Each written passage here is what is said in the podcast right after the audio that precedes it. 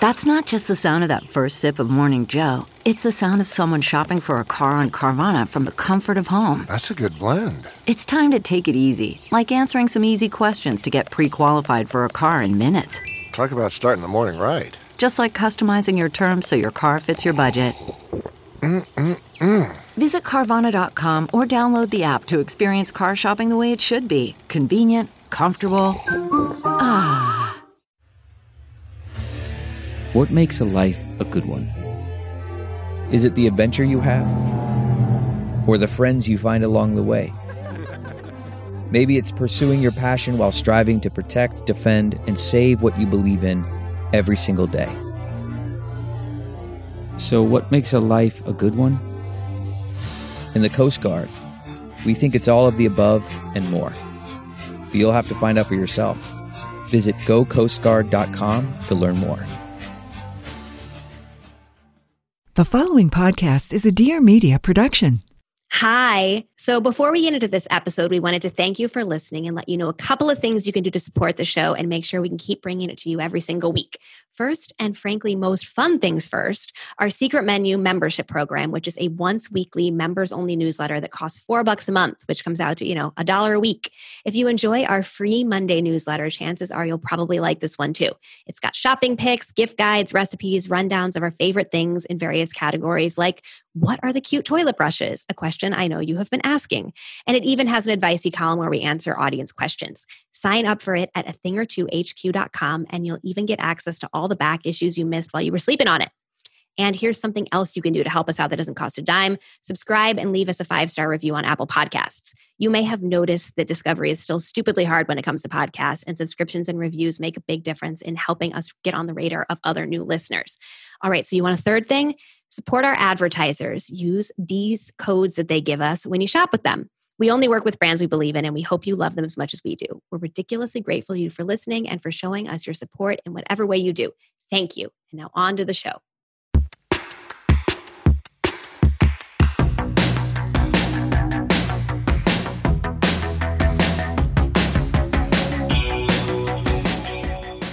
Welcome to A Thing or Two, a deep dive into stuff we think more people should know about. I'm Claire Mazur. And I'm Erica Cerulo. If you want more where this came from and want to support us in general, head to a thing or two HQ.com and sign up for Secret Menu, which will get you weekly access to members only content. To share your thoughts on this episode or anything at all, leave us a voicemail at 833 632 5463 or DM us on Instagram at a thing or two HQ. As a reminder, we're offering free ad reads to Black owned businesses. Hit us up at podcast at a thing or two HQ.com. Hi. Hi but we were talking the other day about the things that have been making being at home like a not eh, certainly not exciting, certainly not like anything like that. Yeah. But that have like you know warmed our hearts in small in small ways. I'm um, glad you um, said warmed our hearts because I'm going to talk about a remote control light dimmer, and that you know feels like it falls squarely in that category. Tell me about it. I'm very interested in this. I want to hear everything. So it's I guess oh right okay now I'm remembering when we moved into the house, none of the lights were on a dimmer. And it was one of those like long term projects. It's like at some point it would be nice for these to be on a dimmer. So it wasn't always either dark or like glaring, yes. right? And so yes. at some point, Chris went out and bought a bunch of dimmer kits and yep. we had an electrician come and replace them. And I think Chris ran, like kind of just randomly bought whatever. And one of them happened to have a remote control.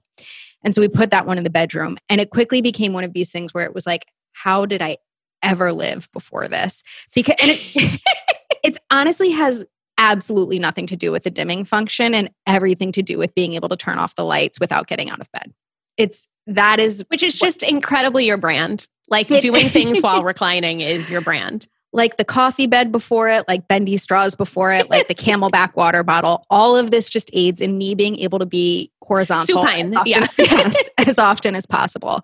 And I love it so much. And obviously it goes missing all the time because I have a two year old and he loves this thing. And it shocks me how frustrated I get when I like roll over in bed to turn off my lights and realize it's missing. And I just have had to buy replacements. Like I think we have like three now, and occasionally up and another goes missing. But it's like I this is something I can no longer function without.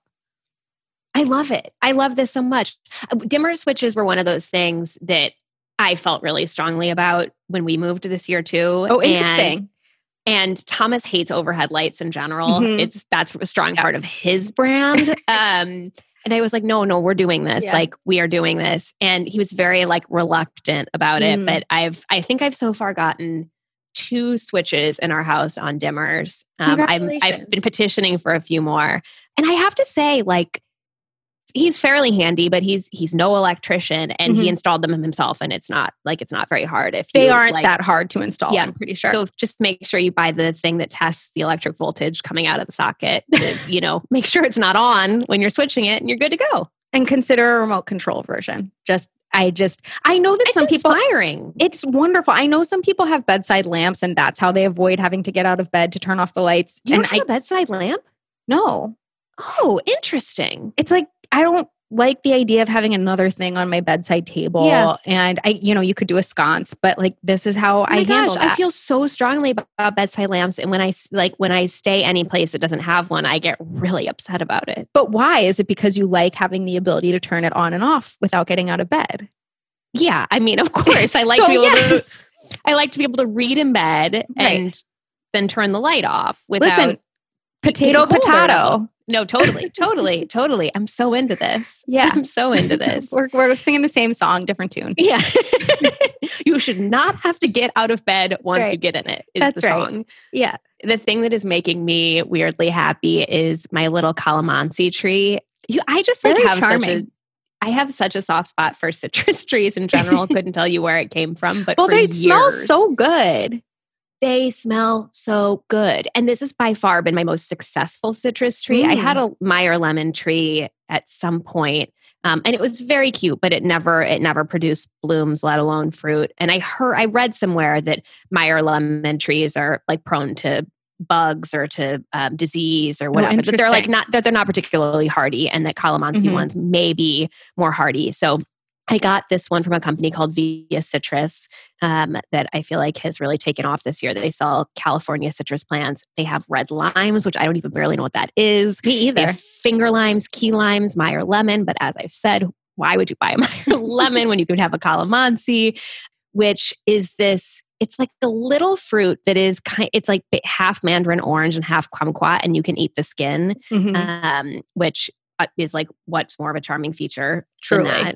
It is cultivated in the Philippines, and there are now like more calamansi flavored things coming Yeah. out. I feel like I've had calamansi juice at or or like cocktails at um like Filipino restaurants and stuff Totally. like that that are so delicious. It's like a really sweet but not cloying type of of citrus. Totally. And that um, seltzer company Sanzo has a Oh calamansi flavor uh, too. And this um, this new bottled cocktail brand called Zuzu has one too. So it's like it's clearly having a moment, and it's happening a moment in my bedroom. Amazing. Um, oh, in your bedroom, how lovely. Right. So basically, it was living outside in the spring, summer, fall, and now he's moved in. Um, his name's Cal. Oh, cute. Yeah, he's moved in for the winter and he's now blooming and he smells so good That's and like sits right by my bed and it feels it's like smells like there's like a Joe Malone candle lit or something. The right there. smell thing is something I hadn't considered, and that's now I am inspired, and you're kind of making me want to get one for like our TV room. I it's it's a strong sell. I just love this like the citrus flower smell so much. me much. too. Me too. My dad always had Meyer lemon trees in our home, and it's such a distinct smell. Yeah, very into good. it. Yeah. I encourage it. I'm in.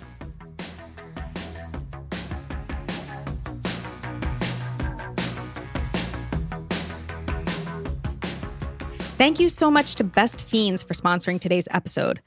I have talked recently, I think, about my morning routine and how my ideal routine when I wake up is to do some sort of a game or a challenge on my phone. And that is because I am resigned to the fact that the first thing I'm going to do in the morning is pick up my phone, but I am attempting to avoid having the second thing I do be opening my email or Instagram or the news.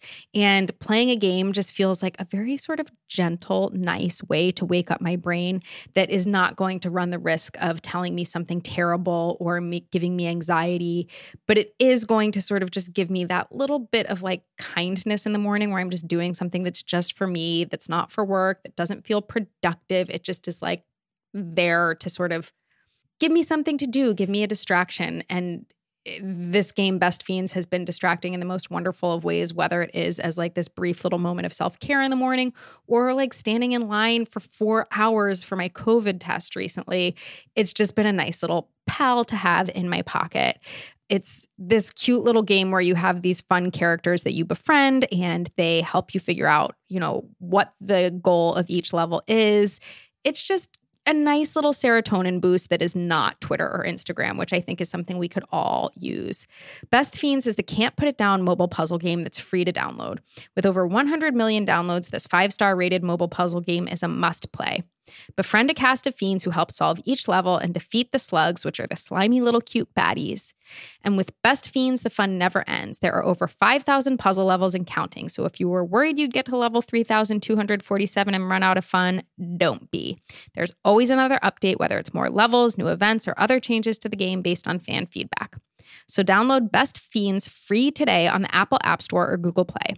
That's friends without the R. Best Fiends.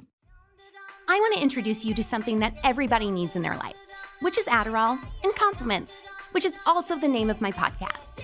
I'm Annabelle, and every week I want you to come kiki with me and my hilarious friends as we talk about everything from reality TV to dating fails, mental health. I promise it will make you laugh, and most importantly, it will make you feel so much better about your own life.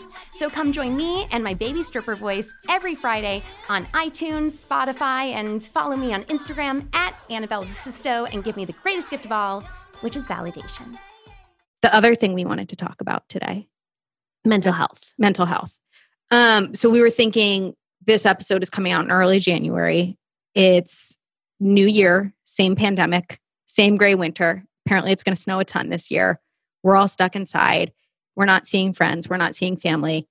Feels like a good time to check in on our mental health and mental health of our loved ones, right?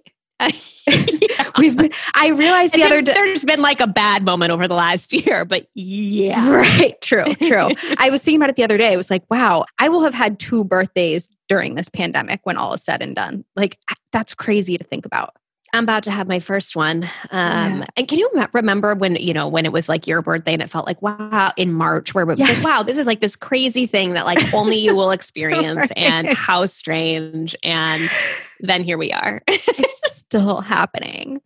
So we thought, yeah, we'd do kind of like a deep dive on mental health in general and and depression, um, which is something we've talked about like here and there, but never done a full episode dedicated to. And I have to say, I was thinking about it in writing up notes for this, and I so I got on antidepressants for the first time in 2003 and I stayed on them all the way through 2008 which like in retrospect was way too long and had a kind of like challenging time cycling off of them and like went through another intense stage of depression. And I remember at that time feeling so isolated because isolation is like a, a quality that always attends my depression but also because nobody was talking about it and it just wasn't a thing that Yeah. that people talked about openly and I was like on a lot of weird message boards trying to like find other people who were also cycling off the same antidepressants as I was.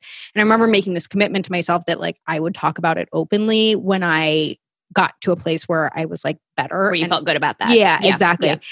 And that I would do that. And now I look around and it's like, we're all talking about it. It's not a big deal to talk about it. Like, I don't have to think twice about talking about it. And there's so many resources on the internet where you can feel at least less alone in having been someone who suffers from this. And I'm like, I'm just very proud of us as a society. I mean, it's truly the most wonderful thing about depression in 2020 is that we can at least talk about it. yes, agreed. It's real like it just it doesn't feel like that long ago that I was was feeling I like no one else was talking about it and yet we have come so crazily far in just how normalized it's become. I sometimes think about all the celebrities who are willing to talk openly about mental illness and struggles, and it's it just kind of blows my mind that you know Selena Gomez or Dem- Demi Lovato or Mariah Carey or um, even Kanye to a certain extent are willing to talk about these things that I think you know.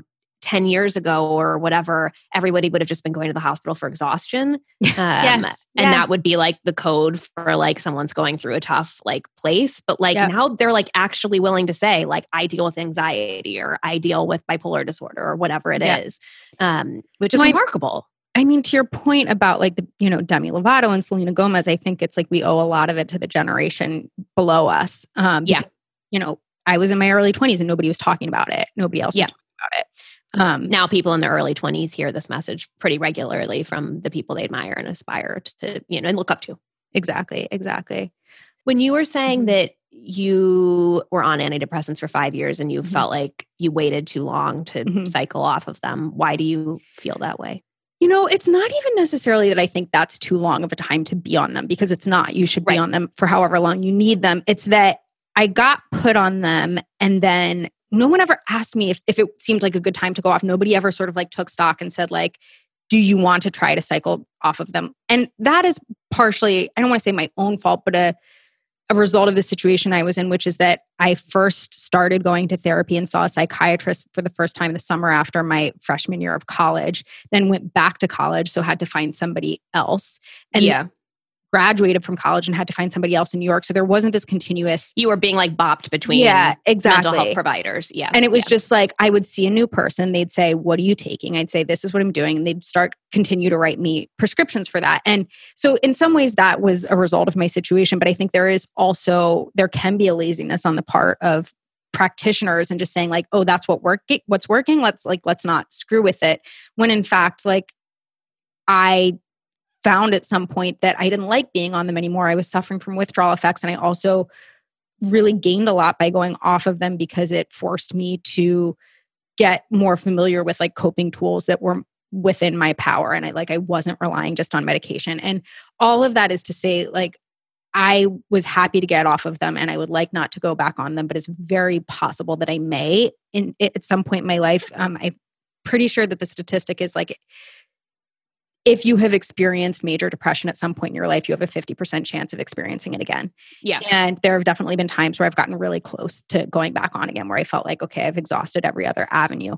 Um, so I don't like, I'm not against medication. I like very much um, encourage, you know, people to explore it if it's something they need. But for me, I just didn't, I didn't want to be like on a set it and forget it plan with them. Yeah, yeah, yeah, yeah, yeah, yeah. Yeah. When you are feeling depressed or when you're at that, that place where you're like, okay, do I need to consider something more? Mhm. What are you feeling?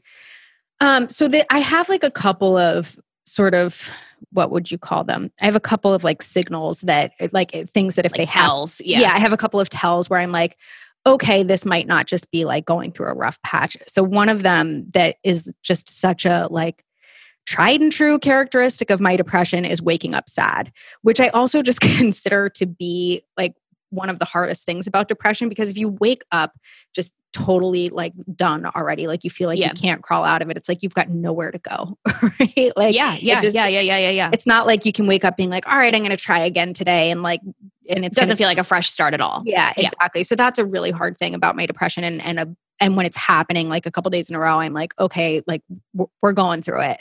The other one is feeling really socially isolated, and the word that I think best describes the social isolation is feeling untethered. Like I'm not part of a community. I'm not like grounded by by anything or anyone, and that like I just feel so alone in that way. And it typically has nothing to do with what my actual community looks like at that point. It just really feels like I'm so alone. And the other thing, that, and I, rem- I remember I've told you this before, like one of my more recent little stints with depression, you and I and Chris were out eating pizza together, and you and Chris were Mm. sitting across the table from me, like cracking up, like laughing, like having a great time. And I was sitting across the table being like, they're so funny and charming and i am like not at all and like, why are my friends friends with me and i just like am so lame and have nothing to offer and it's like i just feeling like i have nothing and everybody else has all this What am I adding on- here? Yeah, What- and, like- what am I? exactly and why is anyone friends with me and they're like gonna figure it out soon and that's definitely part of it too and like i should also note that dinner that pizza dinner was like three four days before i found out i was pregnant which Yeah. like it is nice now to have some experience with my depression and to be able to look back and say i can see now that that was hormonally driven and that helps me recognize other times when i'm like is like is this situational is this hormonal not that one is less valid than the other but to just be No, it's just like it's the same way of like period tracking, right? Yes. It's like it doesn't like change the fact that you felt this certain way or that you were feeling emotional about something, but it's nice to know that like oh that actually was in line with when I was ovulating or when I had PMS or whatever because yes, next time I have PMS I can at least flag for myself maybe I will start feeling this way and that's fine. And that is so empowering we can like get more into that later because i, I think that's such a big that's such an effective way of, of coping with depression but yeah i think that tracking is so important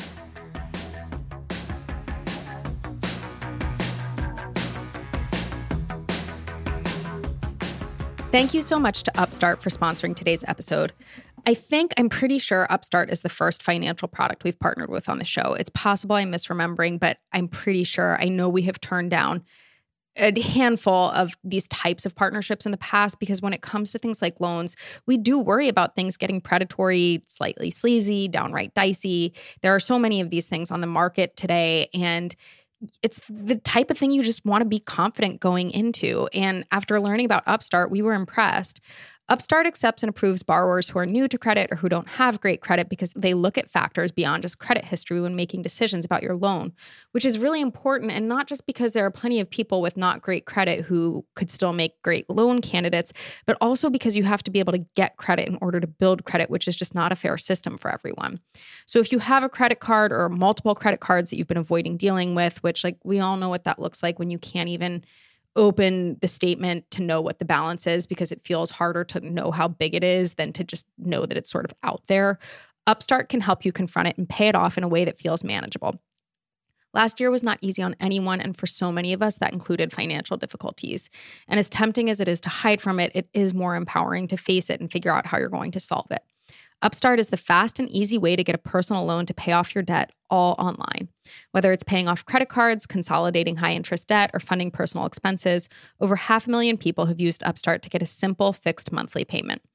Upstart finds smarter rates with trusted partners because they assess more than just your credit score. With a five minute online rate check, you can see your rate upfront for loans from 1,000 to $50,000. You can get approved the same day and receive funds as fast as one business day. If debt is taking over your life, it's time to get a fresh start with Upstart. Find out how Upstart can lower your monthly payments today when you go to upstart.com slash a thing or two. That's upstart.com slash a thing or two. Don't forget to use our URL to let them know we sent you. Loan amounts will be determined based on your credit, income, and certain other information provided in your loan application. Go to upstart.com slash a thing or two. Thank you so much for checking out the partners that help make this show possible.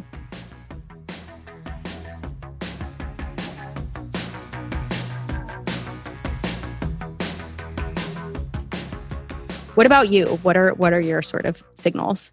Um, I I feel like so I know I've experienced low level depression. I've never been medicated and I know I've experienced low level anxiety which more feels like situational anxiety than like the hum that I that I know other friends of mine or family members experience that just like sort of never goes away. So for me there's it's like I don't necessarily wake up sad as much as I wake up dreading the day when there's like nothing to dread. Yeah. Um, when it just feels like a lot of like, but why? Like, what's the point of this? Who cares? Thomas and I joke that our rabbits motto is who cares and i feel like when my attitude starts mirroring hers yeah that's a problem like yeah. everything feels like that yeah um, when everything just feels so hard Mhm. um, and things that are that I can do on another day without them feeling hard. Yeah. feel hard. I know that that's a tell. Um, and just when like things that typically bring me joy, like also it's just I think there's a certain amount for me of just like melancholia. yeah. Um, There's like a just- grayness over everything. Yeah, it all just feels really fucking flat. And like, what is there here? And what is worth my time and energy? And why don't I just like crawl back into bed? Yeah. I very much get that. Other common symptoms for for people, and I think most people know this, but it's sometimes worth repeating, like fatigue and or insomnia, decision paralysis, loss of appetite, inability to concentrate, which is also definitely something that comes with my depression. I just like struggle to focus. Yeah. Another thing I will say that like is a sort of it's not a symptom of my depression so much as a side effect, which is whenever I'm like get past a really intense spell of it, I just live in in constant fear of it coming back. And I'm mm. like constantly sort of like making decisions based on like whether or not it might trigger my depression. And it, usually after enough time, like that sort of goes away. But I, I, but you're like trepidatious. so scared, so scared, like would do anything to not have to feel that way again and just like constantly sort of like on the lookout for it. when you weaned off antidepressants, one of the big things that you started doing was exercising, which was a very new to you thing, and it has be- and it has become core to it's a daily practice for you. And I mean, and Yeah. it has been for 15 years now, 20 like Yeah. longer. Yeah, because yeah, something like that. I mean, it's not. It's the most like pivotal moment in my life, and the like the biggest change in my life that I can identify was I started cycling off of antidepressants. I had this idea in my head, which again, I don't know where I got this idea from because people weren't talking about this back As then. much, no, you know. But I was like, I think if I exercise, that will help like replace the endorphins, you know, replace the serotonin. Um, and so I had never exercised before. I didn't play sports in, you know, high school. And I would just like occasionally, you know, decide I was gonna go to the gym for a couple weeks in college here and there, but like it wasn't like elliptical vibes. Yes, Yeah. exactly. exactly. Elliptical vibes. So I started just forcing myself to go to the gym every day. And I would start by running on the treadmill like five minutes at a time, 10 minutes at a time. And it was so incredibly helpful. And ultimately, I found that the exercise was more powerful, more consistently reliable as an antidepressant than the pills had been for me which is Yeah. not to say that it that every day I exercise it's a means i'll never feel, feel depression or amazing. anxiety yeah it's just that it's something that has like a put the power back in my hands and b where i'm like can really connect the results the the mental health results with it and like you said it's now become a daily practice for me in large part maybe like almost entirely because the fear of becoming depressed or having a day run by anxiety is Yeah. the most incredible motivator like more so than my vanity more so than like my concern yeah, for yeah, yeah. my physical health. It's just like it just helps me so much. And for me, you know, it's running specifically. And there are so many days where I will wake up anxious and I really feel like every time my like foot pounds the pavement, I sort of like feel the anxiety in my chest like loosen a little bit and break up a little bit. And yeah, and so now I do it all the time and I I like try to preach it to as many people as possible. Again, fortunately, I think that this is like a very commonly accepted thing now that Yeah. exercise helps us feel better. I remember growing up when people would say, Oh, I just feel so good from exercise. I always thought that they meant they felt physically good. And I was like, Physically, I feel fine. I don't need to exercise. And then once I started doing myself, I was like, Oh, I get it. You, it's like a drug. You actually feel better. What about running? Do you think does it for you? I mean, I think there's a little bit of sweating and just the Yeah. intensity and the cardio. It's also definitely meditative for me. And, you know, I just like listen to music and sort of, you know, get in my head a little bit. But there is something about the movement and the sweating and the intensity that helps. And I, I also do like Pilates and, and things like that where I'm stretching and feeling strong. But there is something But not about for the same reason. yeah, I mean, necessarily. and like sometimes I will feel better from those things and it will help me in the same way, but I think nothing quite does it like running. I will also say that the other reason it's running is because that is the thing when I started getting off of antidepressants where I was like, well, I don't need to learn a new skill. I don't need to buy any equipment. I can do it on my own time. I don't have to sign up for a class. I can do it anywhere. And that well, was in the early aughts, like yoga and Pilates and like Yeah. all of like spin and like that wasn't like happening in the way that it is Yeah, now. either. exactly. Yeah. Exactly. Yeah. Um, it's funny. I I knew you and Thomas knew you before like exercise Yeah. was a part of your life. and I feel like every like two or three years, Thomas will turn to me out of the blue and be like, Remember when Claire just like ate chicken wings all the time? and like that was like I remember like I have really distinct memories for the first like even like couple of years that I was running where I would see you, we'd get together for dinner or something, you'd be like, So you still running? Like Yeah. and obviously you don't ask that anymore because it'd be crazy, but like But there it was was, like it was like Yeah. a surprising Yeah. turn. Like No. we, everybody who knew you was like, this is a person who like loves nothing more than a French fry, a buffalo Yeah. wing, and and not like, at- exercising. and at that time, soap operas, Oh, maybe. yes. and I like I wouldn't say actively disdained runners, but I was suspicious of them. I was Yeah, deeply yeah, yeah, yeah, suspicious yeah, of runners yeah. specifically, as like people are justified in doing because it's this sort of like cultish sport and it's got, you know, it's got some annoying things about it. But no, I really remember you being like, so that you're still still every day, huh? Still yeah. doing that, huh? yeah, and like trying your best to not like act surprised. prickish of me. No, it wasn't. The way you did it wasn't like you're you weren't a prick about it, but I just like it was also fair that you were asking. Yeah. It was a Uh. huge, it was like a, a totally transformational moment in my life. It couldn't have been more at odds with my identity and my like perception of my own self before that. So, Yeah. I mean, which is even yeah, makes it even more remarkable.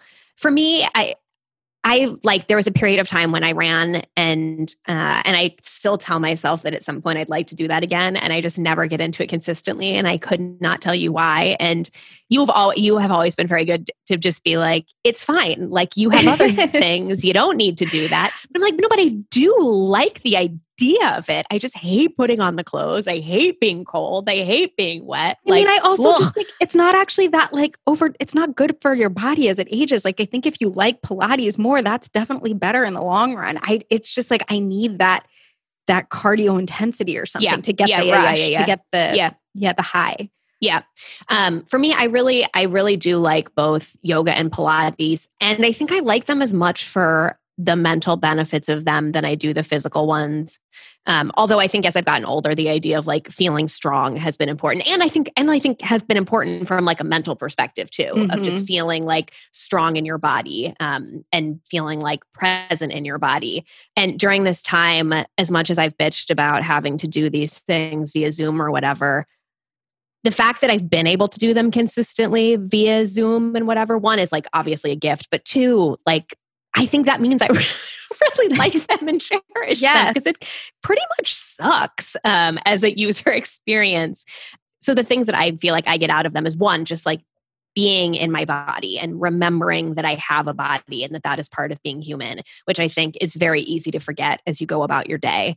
Well, and I Um, think what you said about feeling strong is so true and so important and something I never appreciated when I was younger and before I discovered the benefits of exercise. Like your body and your mind are so closely connected and the ability to physically hold yourself up like and to lift yourself up like all of those things it, it- without sounding too woo woo like they directly translate yeah, to yeah, the yeah, yeah. psychological aspect of holding yourself up and lifting yourself up, up and all of that. feeling powerful in your body Yeah. has like effects on your mind Yes. for sure um, Yes. undeniably totally and most of the exercise that i do involves instruction which i like like i i find that to be really soothing because i can get lost in the instruction and i think that there are people um, thomas included who like in the three yoga classes that i've like urged him to do is like why all the talking the talking needs to stop Like, You're like, that's the whole Um, point, buddy. That's what we're paying them for. exactly. But I like that I can just pay attention to what someone else is saying, which just means that I don't have time to think about whatever's in my head. Right. Um, there's not room for both all of their thoughts and all of my thoughts. Um, and I'm grateful for that. Yeah. And then also just the like actual act of loosening muscles, specifically my like neck and shoulders and jaw, the things that are very tight and tense, where I do hold the physical manifestations of anxiety or of you know poor sleep or these things that are outcomes of you know mental health not being where I want it to be.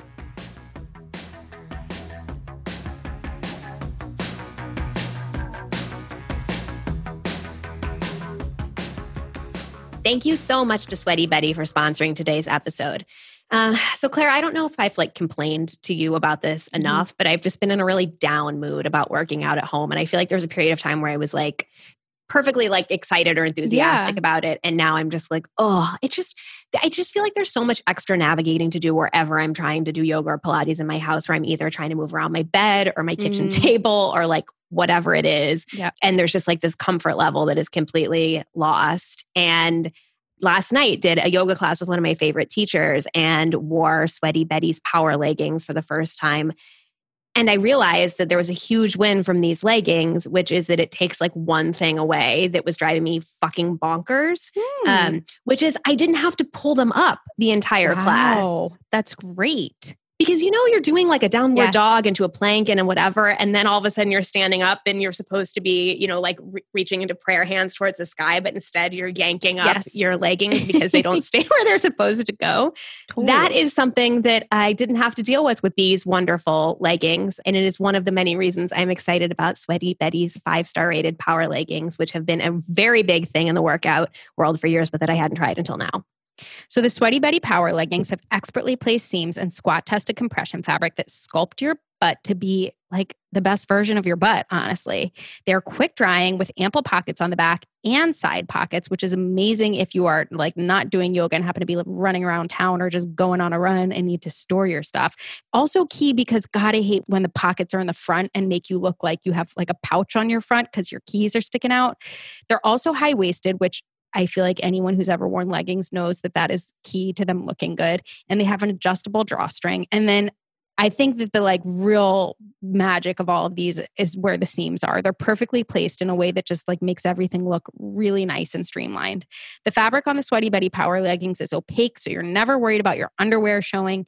And they come in so many colors and patterns, which is key because according to Sweaty Betty, most people like come back and buy another pair after they've had their first because they're so good. So because you deserve to look amazing before, during, and after your workout, go to sweatybetty.com slash a thing or two and use code a thing or two to check out and get 20% off your purchase. This is the best offer Sweaty Betty has available anywhere. It's spelled S W E A T Y B E T T Y dot com slash a thing or two. Use sweatybetty.com slash a thing or two, promo code a thing or two. And thank you so much for supporting the sponsors that support our show.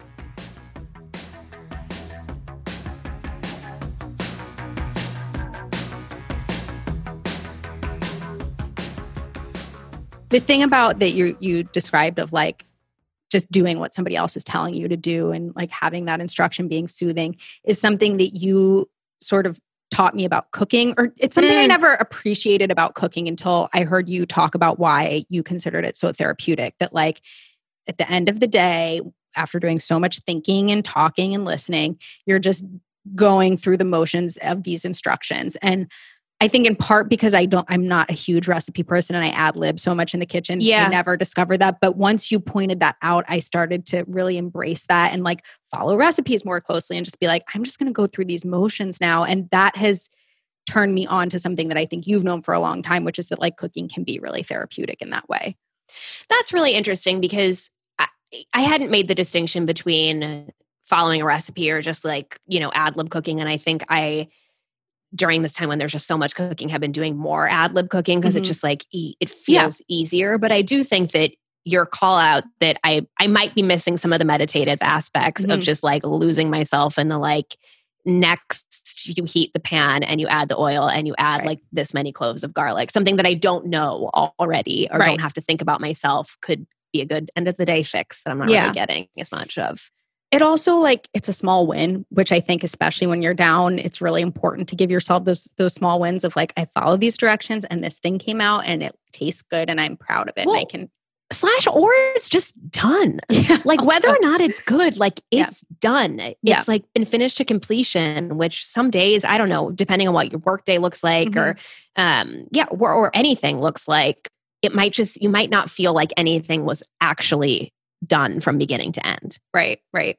The other thing that like why cooking becomes particularly important for me in these moments of feeling low is that and and I truly truly hate to not even just admit this but acknowledge it is that when i eat healthier it is better for my mood. And particularly when i've been going through periods of really intense depression i try to be really conscious of what i eat because it can be really triggering for me to and i don't mean like emotionally triggering i mean like yeah. eating a ton of fried greasy food will trigger anxiety for me. And i just like can very much see the connection. And on, and like a ton of sugar too will feel just like i won't feel great about it. And that's too bad because I love a lot of unhealthy food, but I do find it uh, not great in those moments. I think the older I get, the more I realize that my sleep affects these things and that the food I eat, especially at night, affects my sleep. So, having a heavy dinner, I will wake up three times in the middle of the night. And it is so like, it's such a bummer. It's such a bummer to be like, am I'm like 37 years old and I can't sleep through the night if I have like creamy pasta or like a steak or something. And like I don't want that to be the case, but it is something that I need to take into account and plan for because otherwise, like, yes, I will sleep like shit and then I will feel like shit yep. and then I will behave like sh- whatever. It's just, yep. it's, it, yeah. It's probably not all necessarily worth it for this particular bowl or you just like in the evening like or you just have a 5 p.m dinner because you're getting exactly. older and that's what you need and that is what like yeah. the early bird specialist yeah. taught us yes uh, um, another thing that i've like noticed about depression or like some sort of some various like incarnations of my depression is that a lot of times if i'm like socially engaged or just like engaged in general i can get really distracted from my depression and i can seem okay. And i think a lot of people are that way which is why depression can be dangerous because people around you might not notice it because like you can put on a face or you can get sort of forget about it for a moment in a social situation.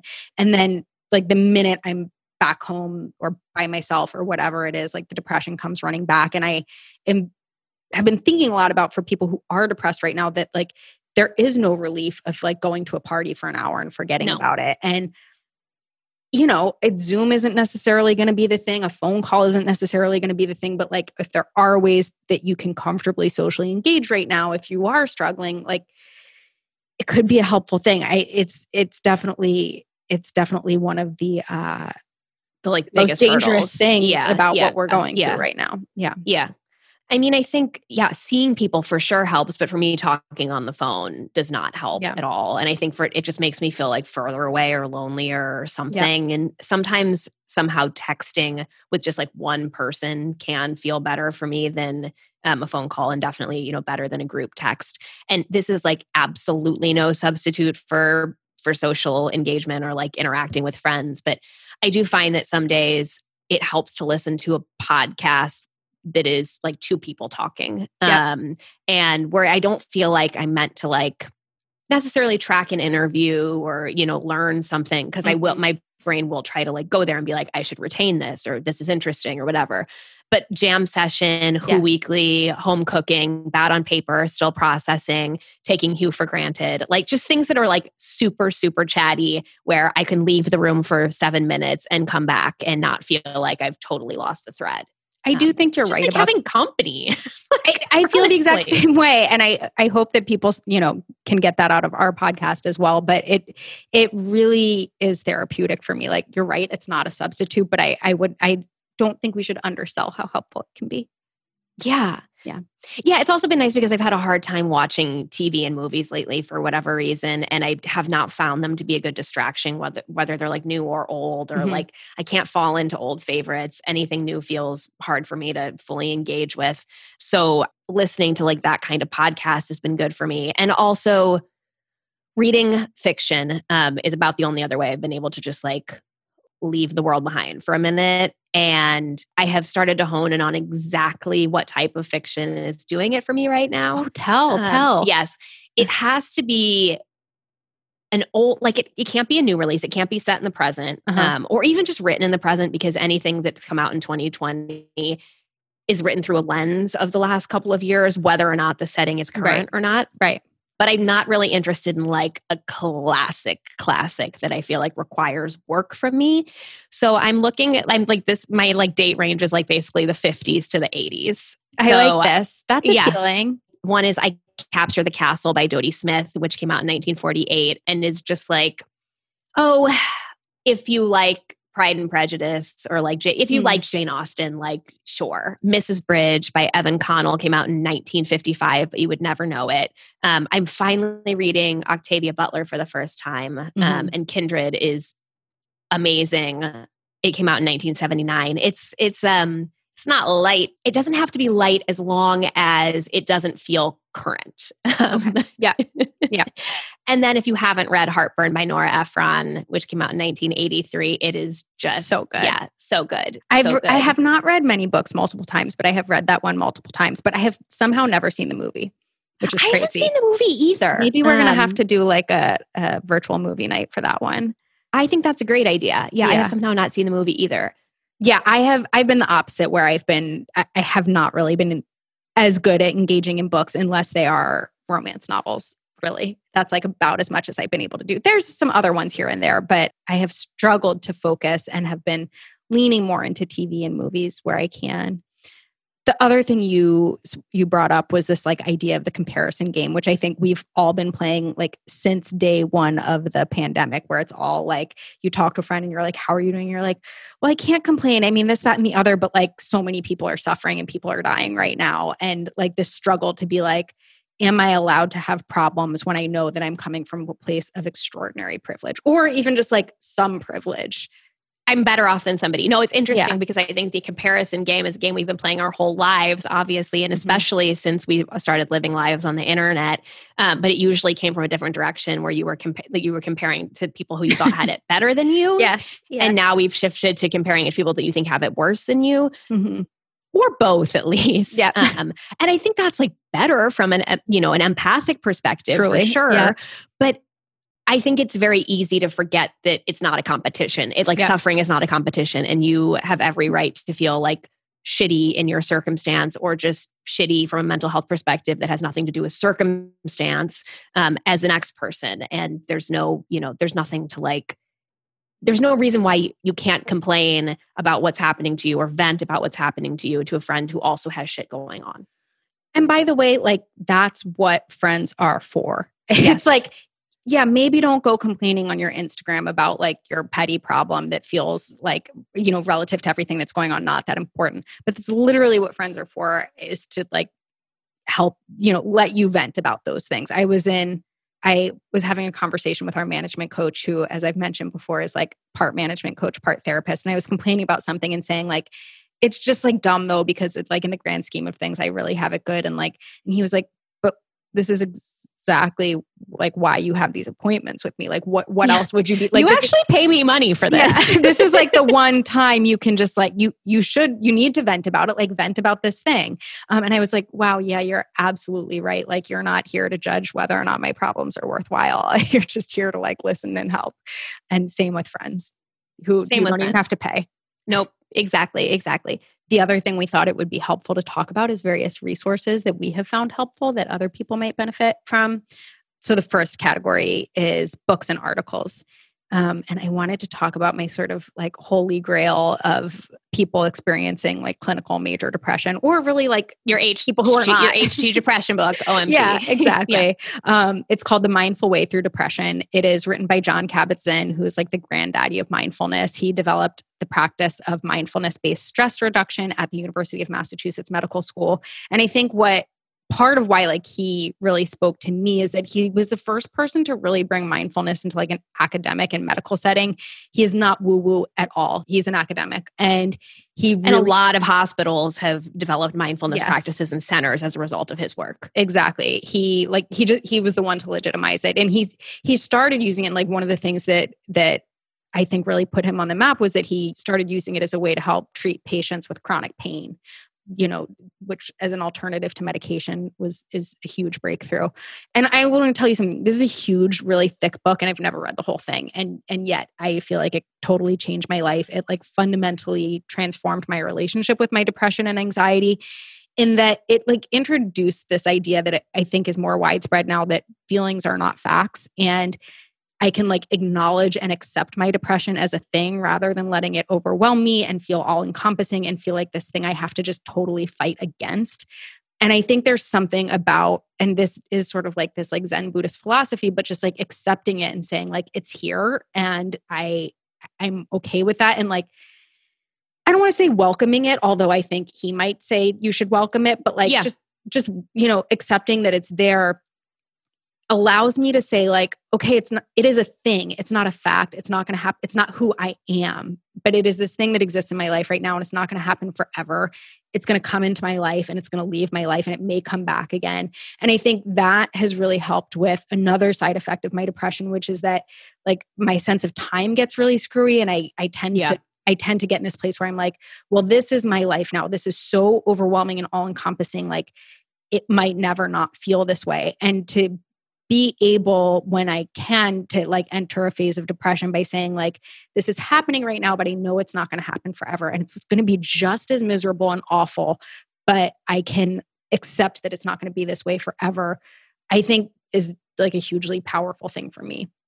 The other person who feels to me like the sort of slightly more woo woo companion of Jon Kabat Zinn. And I think they may have actually done some work together is this woman, Pema Chodron. She's a Tibetan Buddhist nun. And I think she's maybe like the first and only Western Tibetan Buddhist nun.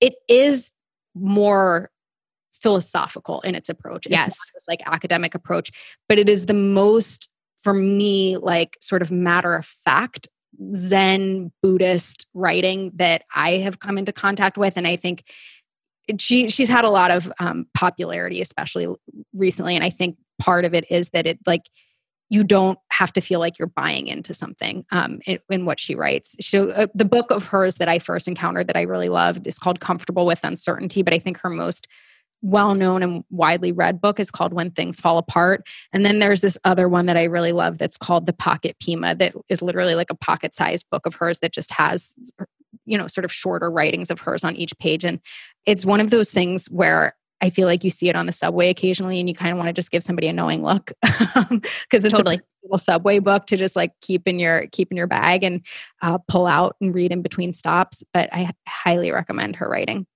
I have to try to get into her again. I had, tr- I had, I can't remember which book I had read. Maybe it was Comfortable with Uncertainty, but I think the moment when I was reading it was maybe just like a moment where I, I, I couldn't, I couldn't do it. You know, I couldn't get in.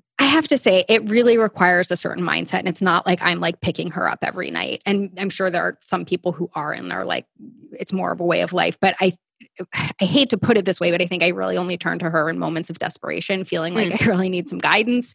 Yeah. Um, which, you know, for better or worse, um, because it is Buddhist philosophy and there are there are metaphors and it like takes a little bit of um, work to process. It's dense in that way. Yeah, Yeah, exactly, Yeah, yeah exactly. totally, totally. The other person who writes about depression, not in a way that is meant to help, that's not instructive, but that I find really helpful for me is Joanna Goddard, who writes the blog Cup of Jo.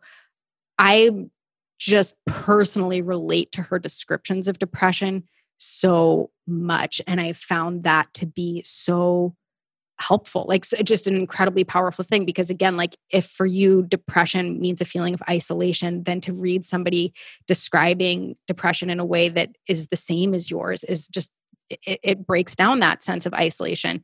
She first wrote about her postpartum depression and again this was a while ago at a time when people weren't really talking about it she wrote this blog post called the hardest two months of my life and wrote really articulately and honestly about what that experience was like. And i think it really like sort of sent ripples through that part of the world that she was in because people weren't talking about it as much then. The other thing she mentioned in that essay that i think was really important is that her postpartum depression was sort of triggered by suddenly going almost like cold turkey with breastfeeding which i think is something that a lot of women aren't and weren't aware of that you can be That weaning, that like that Yeah. process can be a trigger. that can cause hormonal shifts speaking of Kay Redfield Jamison, um, we've been talking mostly about depression, but um, I really like the work that she's done around bipolar disorder, and I have a close family member with bipolar disorder, and it has was very helpful for me to read her book, An Unquiet Mind, which is about her experience as a psychiatrist who understands this disease and has this disease herself.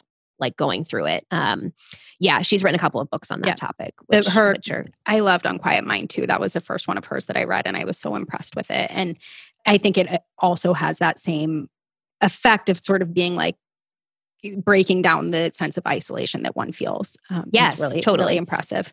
sharing that like real experience of someone who's gone th- who's like gone through it and it isn't just like again like oh i understand what that is because i've had feelings of being manic no you haven't like Right. this is what it's this is what it actually is Exactly.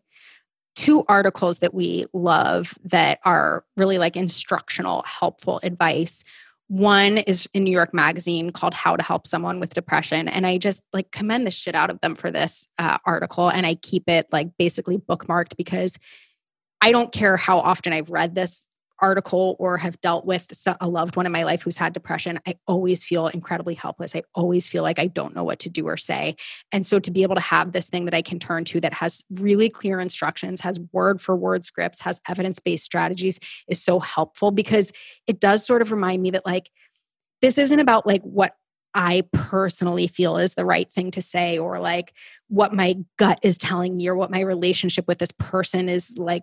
how you would approach it or like Exactly. yeah yeah It yeah. has these really clear directives that I find so helpful. And again, like I, I just think this is something like an impossible thing to know how to deal with. And so, um, very glad to have this resource.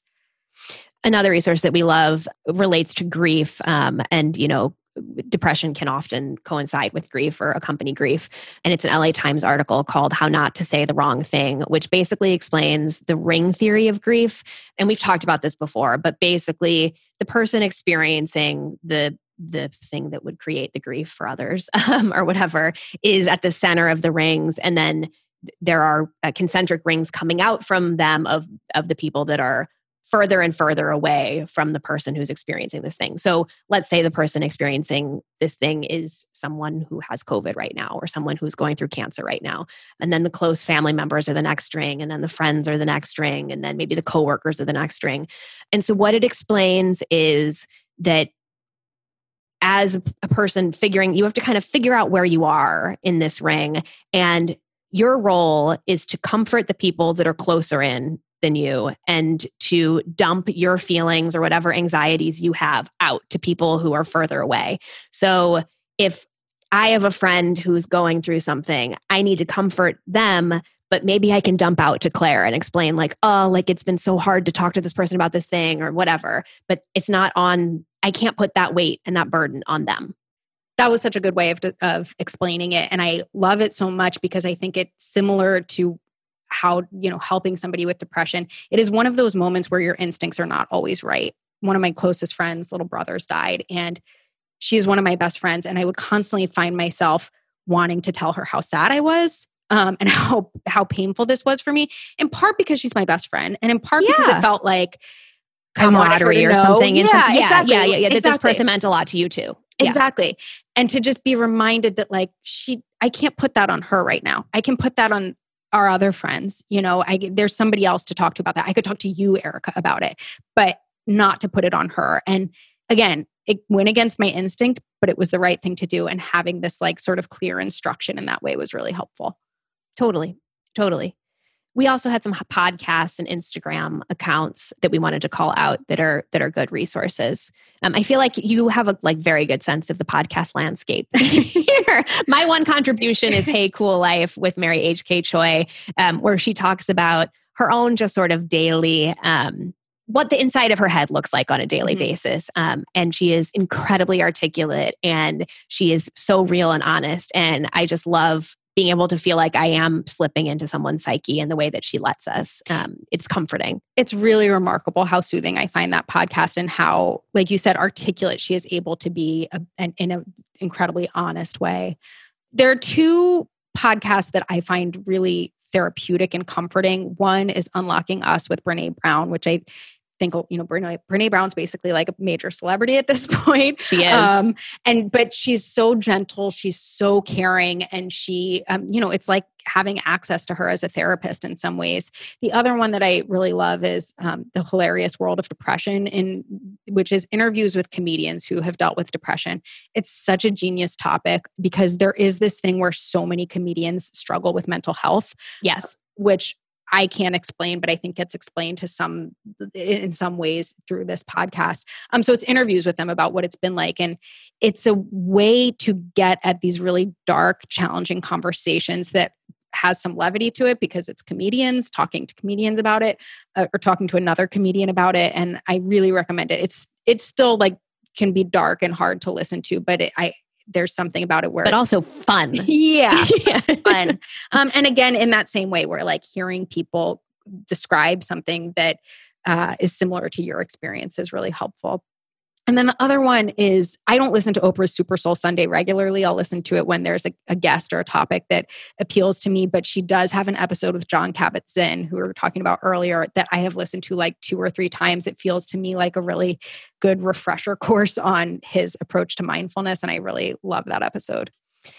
When it comes to Instagram accounts, I have found myself being almost like a little less picky about follows in this particular mm-hmm. space mm-hmm. and welcoming in things that you know i might find like a little cheesy to like go to a blog or like whatever um, that was serving up eh, content that was reminding me what anxiety feels like or or all of that but it has been nice to say like actually i'm going to just like give over some of my instagram real estate to these things which i think as you are scrolling through your feed um, which I think is an act that works against your mental health and yes. works against like all of our best instincts to take care of ourselves.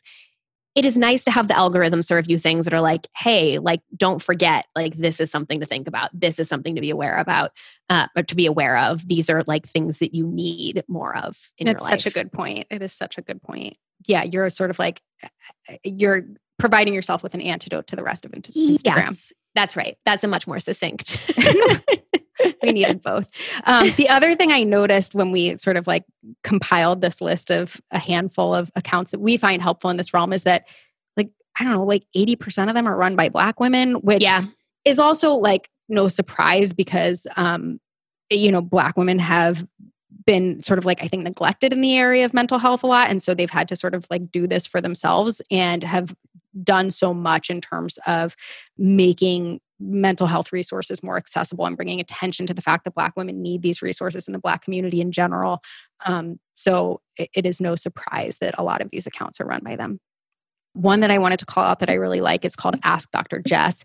She is a psychiatrist in New York City and she does a ton of like sort of instructional, like recurring little chats and interviews and instructionals and things like that. It's just, it's an incredible resource. And she's also gives a glimpse into what it's like to be a psychiatrist in the New York City hospital system, which is really interesting.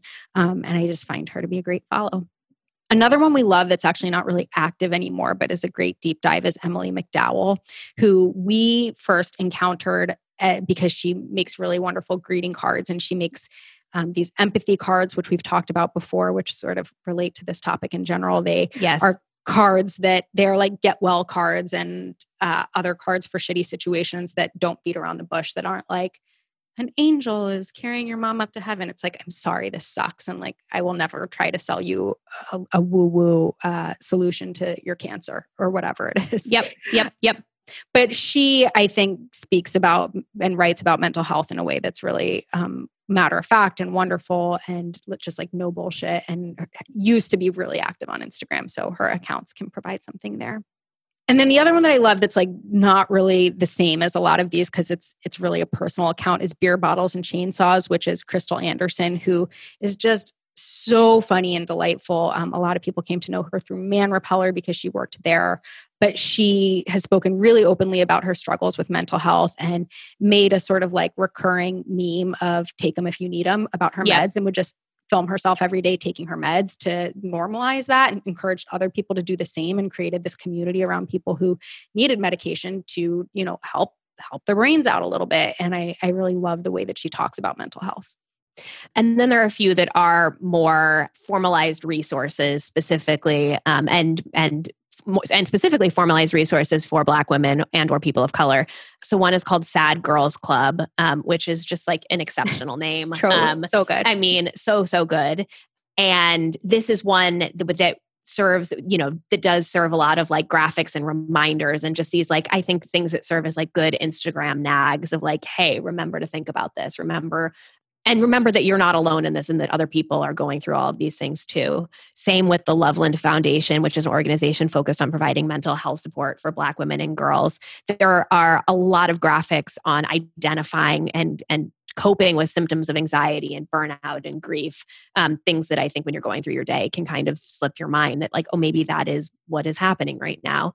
And then Brown Girl Therapy, which is very smart. It's focused on the mental health community for children of immigrants. Um, and the very distinct pressures that come for being a, a, child of immigrants. And I think I've learned a lot just by consuming some of the content there about uh, the experiences that many friends have had that I haven't personally had myself. I love that. Another one that's like a little adjacent to all of this that's interesting and like educational is the NAP ministry, which is basically this account that says rest is a form of resistance and encourages napping specifically, but it's really it's not just about taking a nap. It's like the reason we don't take naps in the middle of the day is because there's this whole like structure working against us, like rooted in capitalism, rooted in white supremacy. And if we can like reclaim rest and reclaim naps, that is a start towards dismantling that. And it's super interesting. And I think especially sort of like speaks to people who are are might be struggling with some of these issues. The other thing that I found really helpful, but I'm wildly inconsistent about, is meditating. Um, you know, Claire, same. And when I do it, I feel great about it and I want to do it more. And when I don't, I'm like, who has the time? Who could possibly? That's the thing. And it's like one of those things where I'm like, ma'am, you started, you went from like exercising never to doing it every single day. You could certainly introduce a meditation routine into your life. And yet I've never been able to crack the code. No, totally. And I took a transcendental meditation course at some point and really got a lot out of it and really liked transcendental meditation in general.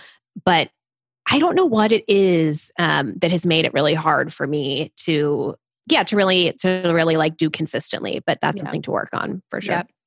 The app that I like the most and that I use the most often is the Insight Timer, which, you know, there are a ton of apps. There's Calm, there's one I think called Breathe, there's Headspace. Um, but what I really like about Insight Timer is it's almost like a marketplace of guided meditations. And so you can find the people whose voices you like, whose style you like. You can search by topic, you can search by time. There are just so many options. And It feels like less of a brand. You know what I mean? Yeah, like totally. I think that's what I've always struggled with with Headspace, where I'm Mhm. like, I I have to buy into this whole brand and like the music and the soundscaping and blah blah blah, and I don't know if I can do that. well, and like, God forbid you don't like Andy Puddicombe's voice. Like, I mean, then you're you're. SOL, right? like, Yeah. and that is one thing I really like about Insight Timer is that like there are just certain people whose like intonations or accents I find comforting, and I can just go back and look at all the meditations that they offer.